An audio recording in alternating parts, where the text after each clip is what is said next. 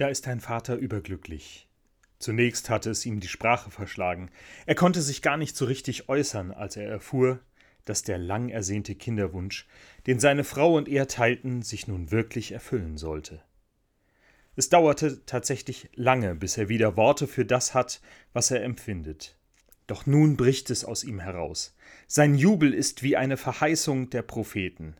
Er singt geradezu davon, wie sehr sein Herz nun erfüllt ist und er wendet sich an den einzigen, der solche Freude schenken kann. Zacharias lobt Gott den Herrn, der alle seine Verheißungen erfüllt.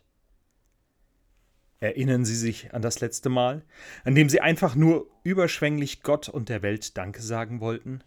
Für all das Glück, das Sie gerade empfinden dürfen. Als Kind kam ich mit diesem Gefühl singend zur Haustür herein. Ich kann mich heute gar nicht mehr erinnern, warum ich so glücklich war, aber ich war's.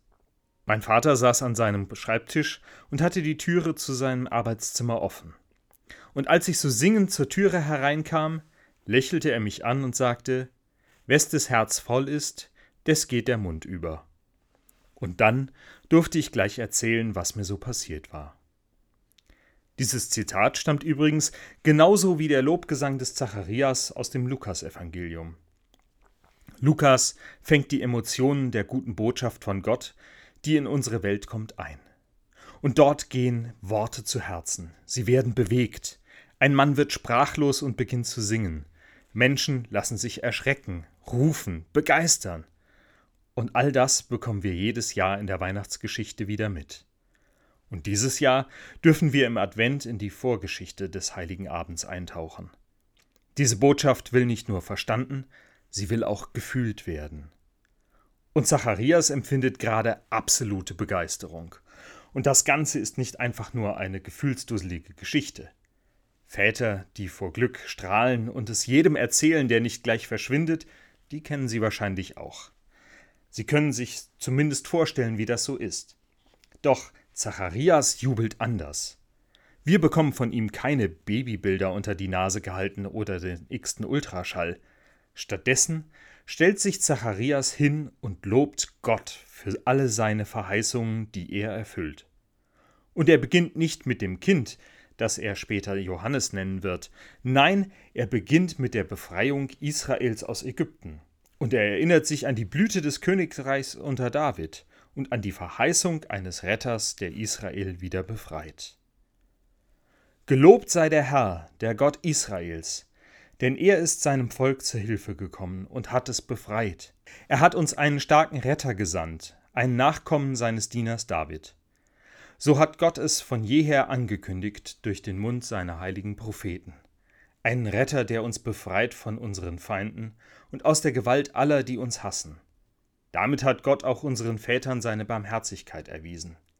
Er hat an den heiligen Bund gedacht, den er mit ihnen geschlossen hat. Ja, er hat an den Eid gedacht, den er mit unserem Vater Abraham geschworen hat, uns aus der Hand von Feinden zu retten. Dann können wir ohne Angst Gottesdienst feiern, heilig und nach seinem Willen, in seiner Gegenwart, solange wir leben. Das Ziel dieser Taten Gottes ist es also, die Verheißungen zu erfüllen. Schon den Vätern des Volkes hat Gott versprochen, dass ihr Gott und sie sein Volk sein sollen. Quer durch die Geschichte Gottes mit seinem Volk geht Zacharias mit seinem Lied. Und am Ende steht ein Gottesdienst, den sie alle miteinander angstfrei vor Gott feiern werden. Doch Zacharias sieht auch die Zukunft für seinen Sohn vorher. Johannes soll ein Prophet des Höchsten werden, einer, der dem Herrn vorangeht und diese Welt für ihn bereit macht. Aber auch du, Kind, wirst ein Prophet des Höchsten genannt werden. Du wirst dem Herrn vorangehen und die Wege für ihn bereit machen. Du schenkst seinem Volk die Erkenntnis, dass der Herr es retten will und ihm die Schuld vergibt. Denn unser Gott hat ein Herz voll Erbarmen. Darum kommt uns das Licht aus der Höhe zur Hilfe. Es leuchtet denen, die im Dunkeln und im Schatten des Todes leben. Er lenkt unsere Füße auf den Weg des Friedens. Zacharias erlebt exemplarisch das, was das Kommen Jesu für Israel bedeuten soll. Eine Erfüllung aller Verheißungen Gottes. Daran kann man zweifeln und ins Schweigen kommen. weil man spürt, dass sich was ändert, man darauf aber noch lange keine Antwort hat. Und ich glaube, uns geht es heute ähnlich wie Zacharias. Wir haben uns als Gemeinschaft der Christen eingerichtet darauf, dass die schnelle Wiederkunft Christi so eben nicht kommt. Diese Hoffnung ist im Verlauf der Zeit zu einem Ritual geworden. Würden Sie, würden wir nicht auch verstummen, wenn sich mit einem Mal der Himmel auftut und Christus hier auf der Erde erscheint? Das ist schon eine Aufgabe, sich und andere auf den Weg der Veränderung einzustellen, vorauszugehen, vorauszudenken. Und Zacharias braucht dafür einen Moment. Wir haben jedes Jahr wieder diese Zeit im Advent, um uns auf das Kommen des Herrn einzustellen.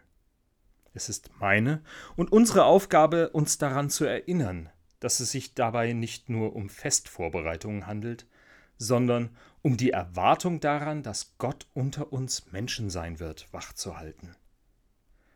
Und schließlich wird es dann eine Herausforderung, der Hoffnung und der Freude Ausdruck zu verleihen, dass es schon geschehen ist und wieder geschehen wird.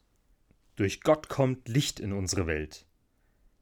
Wie könnte man besser antworten als Zacharias mit Gesang?